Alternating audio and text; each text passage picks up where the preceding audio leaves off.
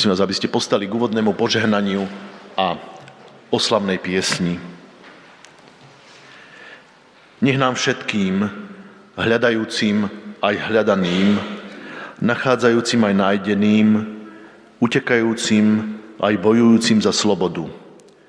Ďalekým aj blízkym, trojediný Boh udelí milosť a požehnanie. Nech nás vovádza do pravdy, nech nás premieňa láskou, nech nás rozvezuje slobodou v Kristovi Ježišovi, našom pánovi. Amen.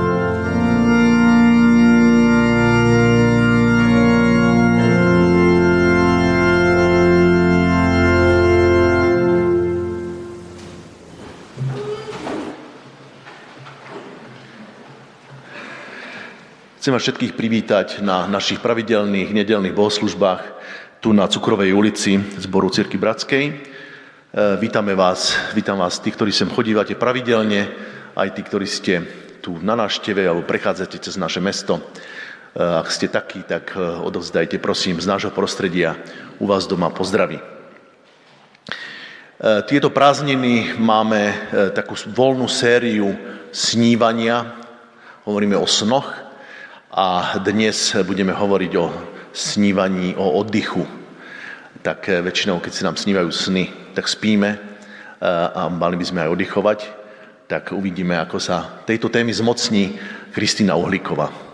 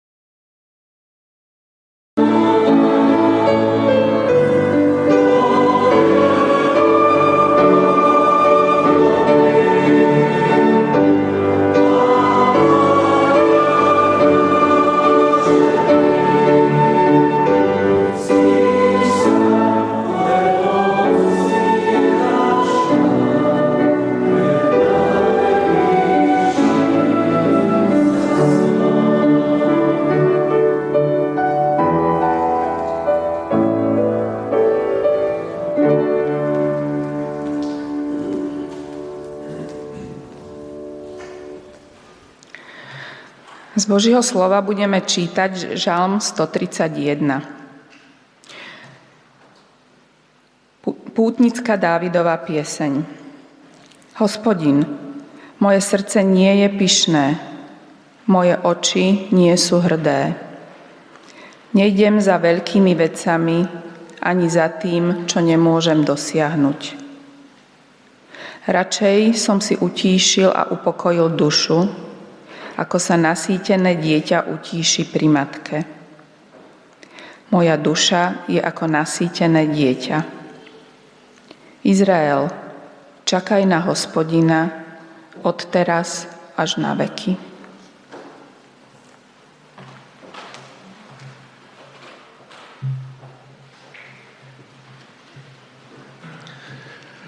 Prosím, aby ste postali k modlitbe spoločnej.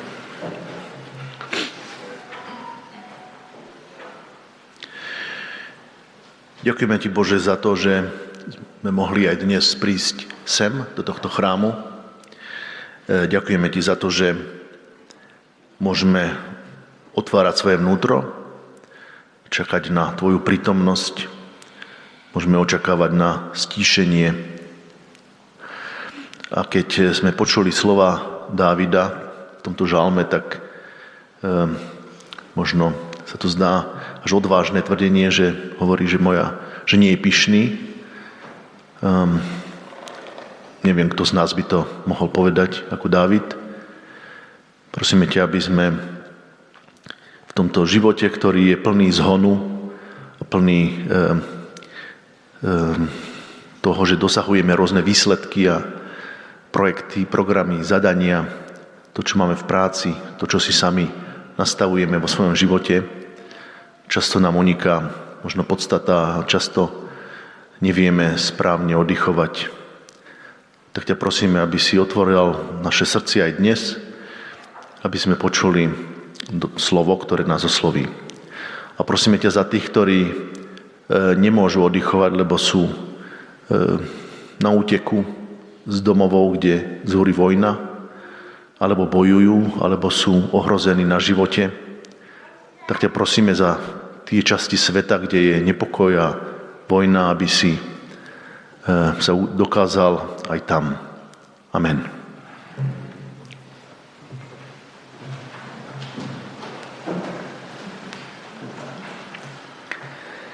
Z Evanielia svätého Matúša 11. kapitoly budeme čítať verše 28 až 30.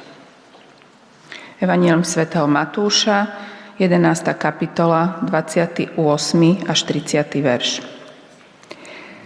Poďte ku mne všetci, ktorí sa namáhate a ste preťažení, a ja vám dám odpočinúť.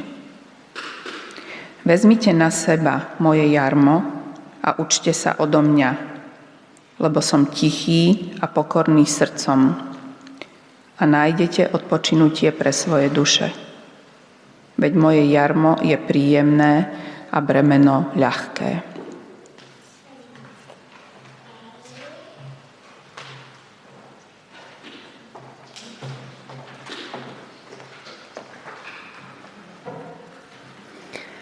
Dobré ráno. Poznáte ten pocit, keď sa po námahavom dni konečne dostanete do postele? Keď sa po dlhom výstupe ocitnete na vrchole hory a zrazu sa s tmy vynoria končiare vrchol a vás ohromí nevyslovná krása?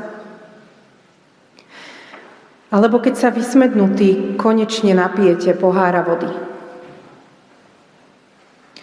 Alebo keď po niekoľkých dňoch prídete domov a objímete milovaného človeka? Ten pocit možno najlepšie vystihne citoslovce – hlboký výdych, úľava, oslobodenie. A zda preto sa v Slovenčine oddych volá oddych. Odpočinok je nejakým spôsobom spojený s dýchaním. Nedávno som to opäť zažila, keď som prišla pred niekoľkými týždňami na chalupu a tak ako mnohoraz predtým som sa oprela o drevenú ohradu ktorá oddeluje zeleninové hriadky od zvyšku záhrady. Starý ovčinec, opustený včelín, stodola, vysoký javor a modrá obloha. Neviem, čím to je, ale pri tom pohľade do záhrady takmer vždy zažívam. Ach. Žalm 131 nám ponúka ešte iný, možno trochu neobvyklý obraz. Dieťa, ktoré odpočíva pri matke po tom, čo prešlo odstavovaním od materského mlieka. Ten výraz v druhom verši, ktorý je použitý v ekumenickom preklade nasýtené dieťa, Roháčkov preklad nahrádza pojmom odlúčené dieťa. Tým odlúčené dieťa mal na mysli dieťa, ktoré si odvyklo od matkinho dojčenia. Tých časoch bolo v židovskej kultúre zvykom dojčiť do troch rokov. Možno teda predpokladať, že autor žalmu používa metaforu dieťaťa, ktoré bolo kojené do sítosti. Takže už mu viac netreba. Nedávno som strávila týždeň u svojej sestry v čase, keď sa usilovala odstaviť najmladšieho syna a vnímala som, aké rôznorodé a neraz náročné emócie tento proces sprevádzajú. Je to definitívny koniec istého obdobia, v ktorom sú matka a dieťa intenzívnejšie prepojení. A hoci je to potrebný krok na to, aby sa dieťa posunulo k väčšej samostatnosti, je to aj istá strata, ktorá môže byť pre oboch bolestivá. No keď sa tento proces zdarne ukončí, dieťa sa môže k mame privinúť s novou dôverou, bez nervózneho šklbania trička či hnevlivého náreku počas nočného prebúdzania. Dieťa začína rozumieť hraniciam vo vzťahu s mamou, ktoré napokon tiež vytvárajú pocit bezpečia. Zároveň nachádza nové spôsoby upokojenia, ktoré nemusia byť priamo spojené s jedlom.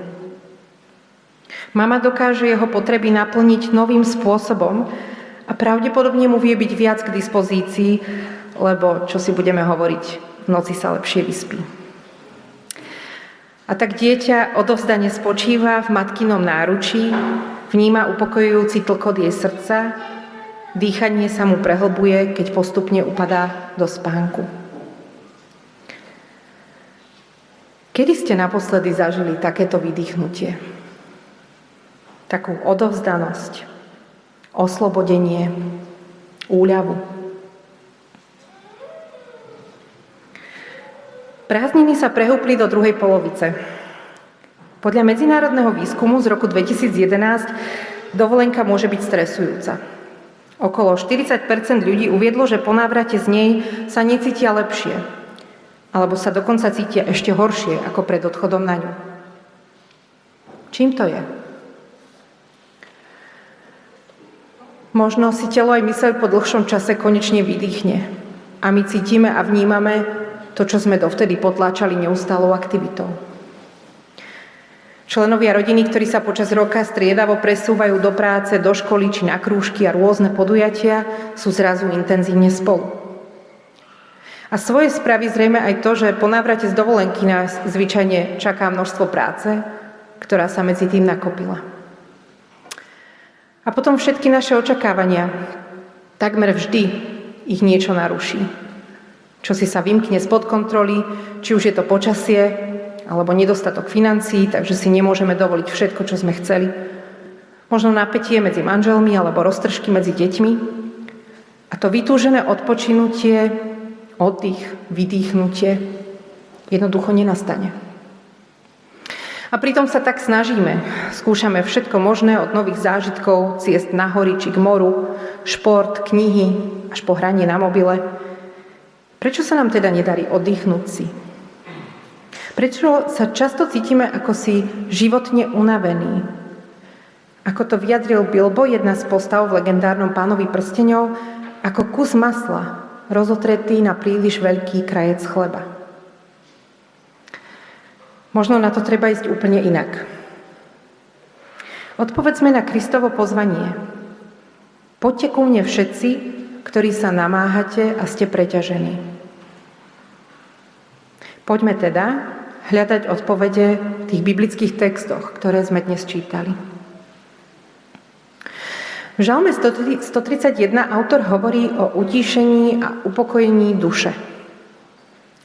Je zaujímavé, že nefeš, hebrejský výraz pre dušu, ktorý tu autor používa, znamená doslova dých.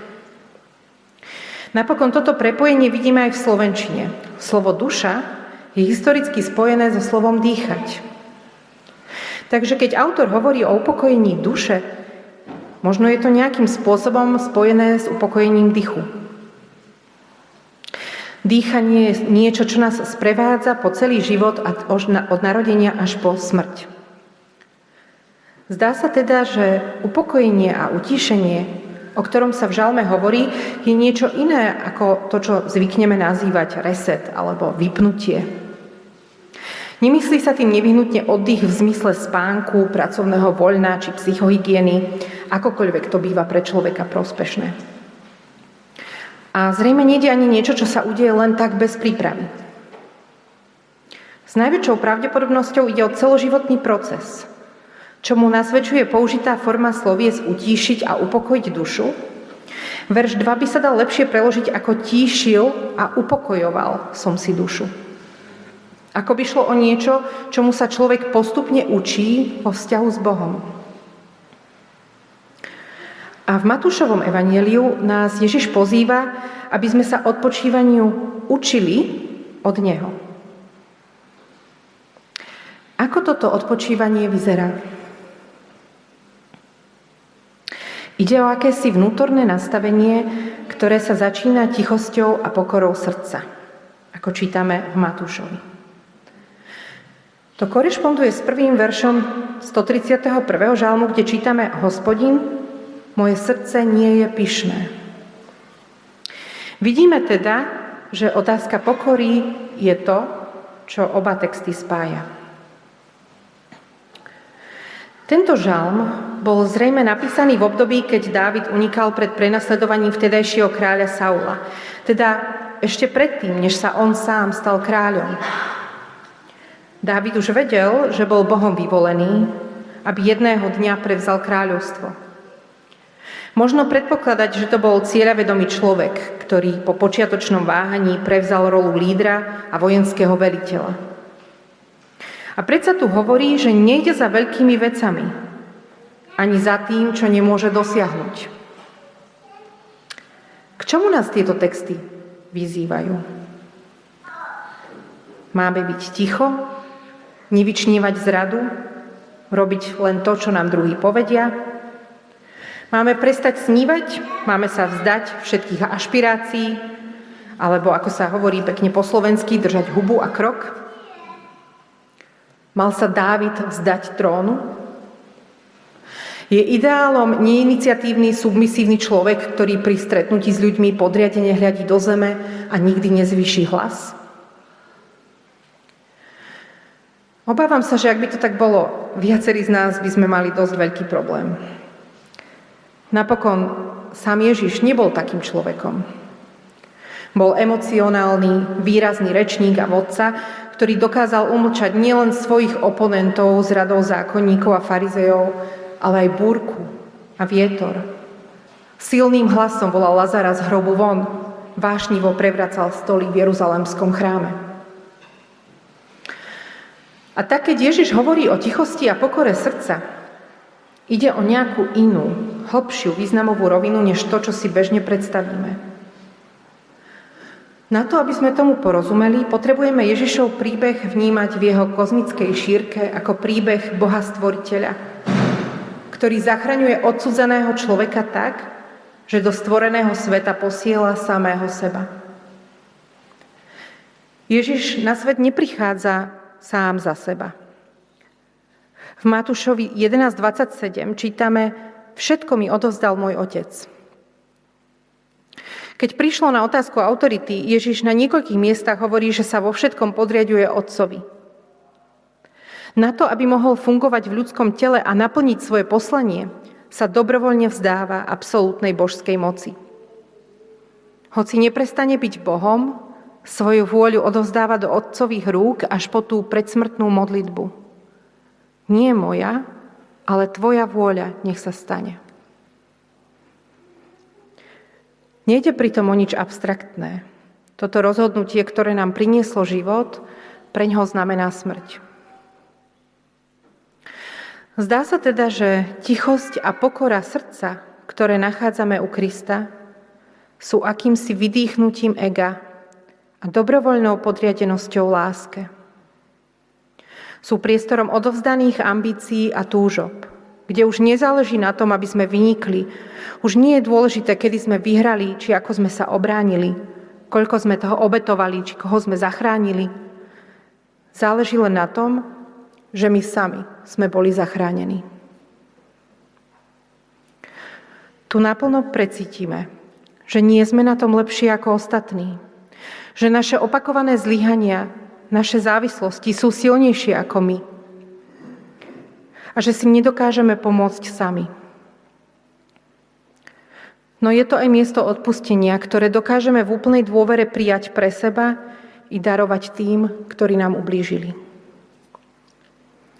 Je to miesto bez porovnávania a závisti, v ktorom sa dokážeme úprimne tešiť z úspechov a obdarovaní iných ľudí. Je to miesto, v ktorom naše srdce, ktoré neustále prosíka a nikdy nemá dosť, konečne zmlkne. Pretože pochopí, že všetko, čo má, je dar. A tak jediný možný postoj je postoj vďačnosti a dôvery. A vo svojej úplnosti je táto pokora srdca priestorom slobody od seba. Výstižne to vyjadril britský spisovateľ C.S. Lewis, keď povedal, skutočná pokora neznamená myslieť si o sebe menej, znamená myslieť na seba menej. Ako sa môžeme priblížiť tomuto nastaveniu? Žalm 131 sa končí veršom Izrael, čakaj na hospodina od teraz až na veky. Hebrejský výraz čakať, prečakať, jahal, má ešte jeden význam. Vložiť v niekoho svoju nádej. Takže postoj, v ktorom čakám na Boha, nie je rezignácia či depresívna nečinnosť. Je to otázka nádeje, otázka dôvery. Iný britský autor, N.T. Wright, vo svojej knihe o živote Apoštola Pavla hovorí, Nádej bola veľmi často zarputilo vybojovanou a vedomou voľbou v čase, keď sa okolitý svet stával temným. Nádej v tomto zmysle nie je pocit, je to cnosť. Treba sa v nej cvičiť, ako keď cvičíte náročnú skladbu na husliach alebo ťažký úder v tenise. V tomto kontexte môže dávať zmysel aj to, že odpočinok je v Matúšovom evanieliu paradoxne opísaný ako vo svojej podstate namáhavá pracovná činnosť. Oranie. Vezmite na seba moje jarmo a učte sa odo mňa, lebo som tichý a pokorný srdcom. Keď som sa pýtala svojich synovcov, čo znamená jarmo, nevedeli na to odpovedať. Niečudo, v bežnej reči je to už menej používaný výraz. Ide o časť postroja pre dobytok. Neskôr vznikol druhý význam tohto slova, ktorý dnes poznáme skôr z knižnej podoby jazyka. Ťaživá povinnosť či útlak, ba dokonca otroctvo. Možno preto som tomu, že mám na seba vziať Ježišovo jarmo, dlho nerozumela. Predstavovala som si, že som zviera, ktoré zapriahajú do roboty. Ježiš stojí obďaleč a prstom prísne ukazuje na ťažký postroj, ktorý si mám dať na seba. Následne ma pozoruje, ako kráčam po poli a overuje, či rovno oriem svoju brázdu. Bolo to skrátka dokonalé naplnenie druhého významu slova. Útlak, otroctvo. Nešlo mi do hlavy, ako môže byť toto bremeno ľahké či príjemné. A potom som si vygooglila obrázok jarma.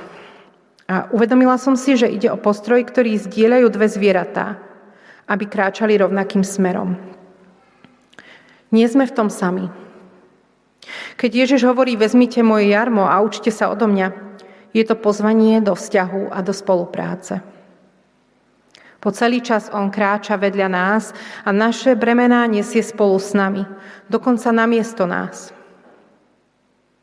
A tak sa už nemusíme namáhať, už nemusíme byť preťažení. Čo to však znamená prakticky? Ako môžem svoje bremená zdieľať s Kristom? A podľa čoho viem, že kráča vedľa mňa? Jednou z ciest je modlitba, v ktorej znovu a znovu odovzdávam svoj deň Bohu. Znovu a znovu mu ďakujem za to, čo mi dáva, znovu a znovu do ňo vkladám svoju nádej. Na najhlbšej úrovni svoju vôľu podriadujem jeho vôli.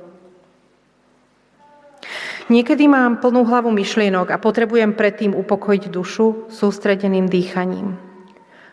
Pri nádychu pozývam do svojho vnútra Božího ducha, pri výdychu púšťam svoje ambície a ego z rúk.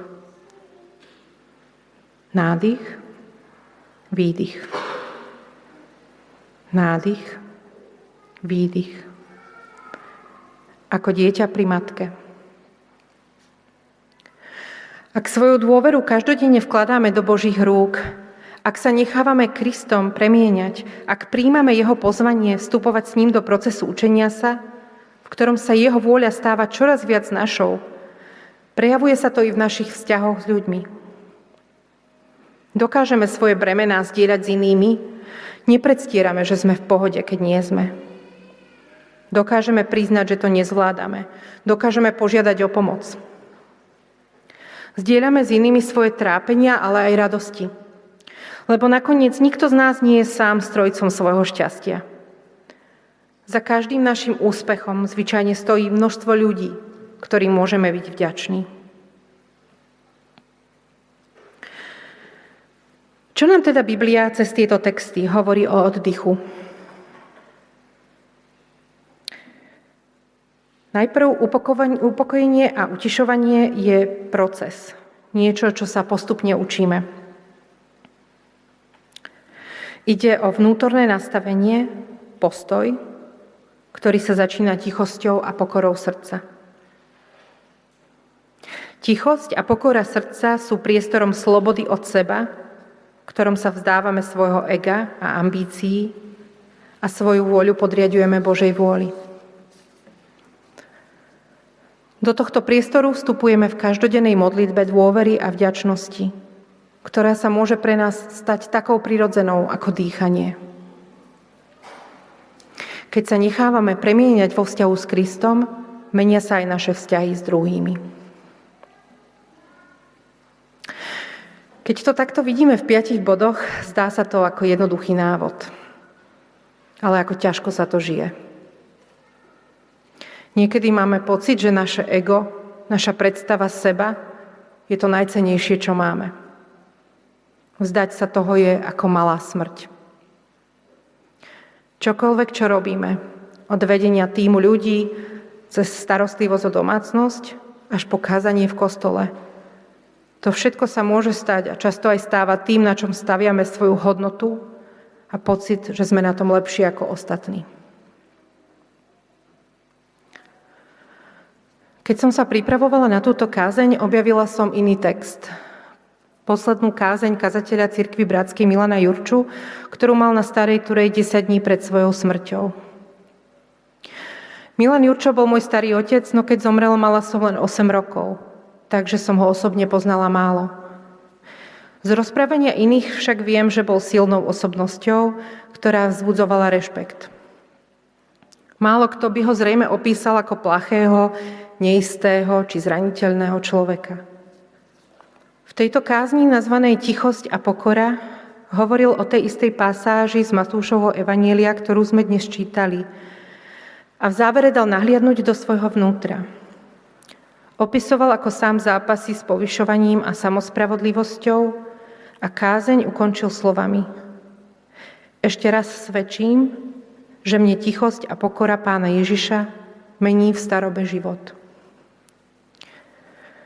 Tieto jeho slova sú inšpiráciou aj pre mňa. Prajem teda nám všetkým, aby sme sa mohli aj v najbližšom týždni učiť od Krista skutočnému odpočinku duše. Prajem vám zážitok, ach, to hlboké vydýchnutie stichnutého srdca, ktoré má svoju nádej v Bohu. Amen.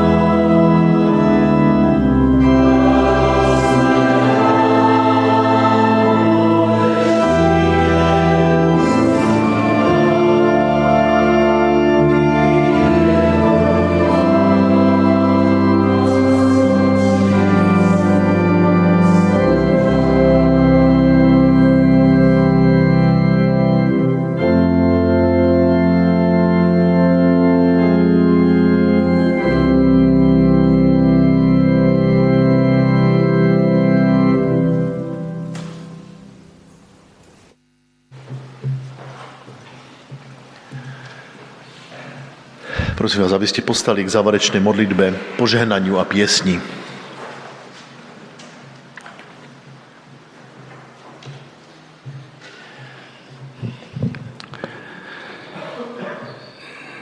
Ďakujeme Ti, drahý oče, za tento nedelný deň.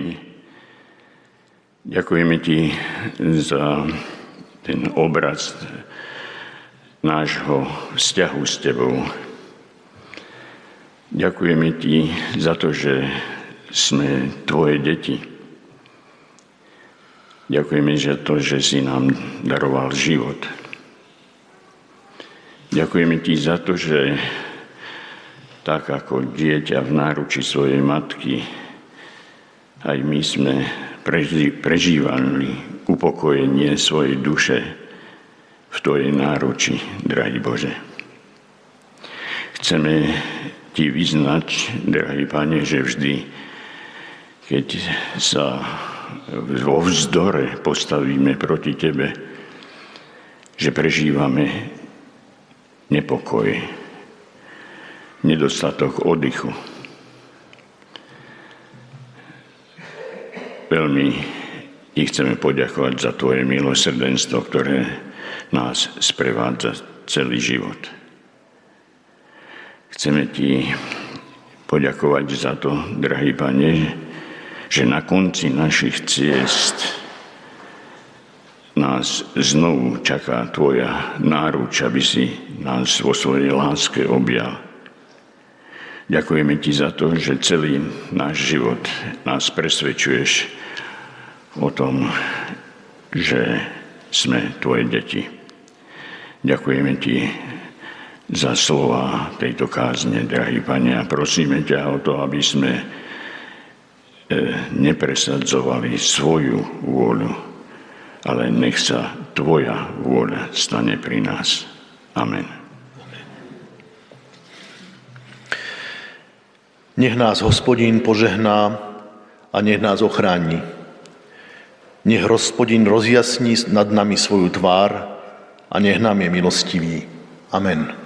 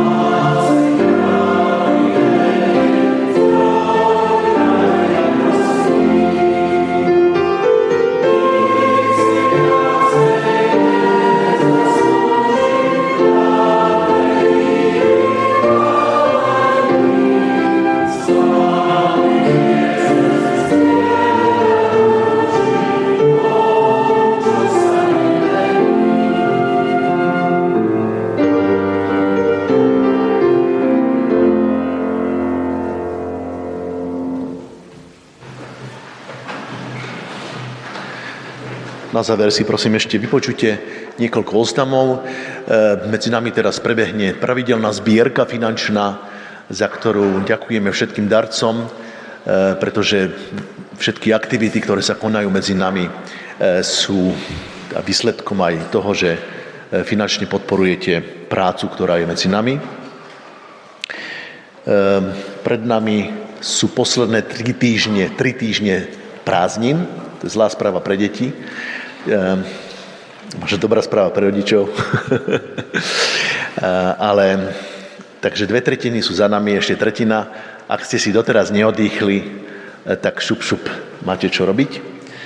E, my budeme pokračovať ešte do konca prázdnin v takom prázdninovom režime. E, to znamená, že e, aktivity, ktoré bývajú cez týždeň alebo aj iné sa nekonajú, ale bohoslužby budú vždy o 10. tu na tomto mieste, na ktoré vás pozývame. Ostatné oznámy dostávate aj mailom, alebo všetky informácie sú aj na našej webovej stránke. Prajem vám ešte peknú nedelu.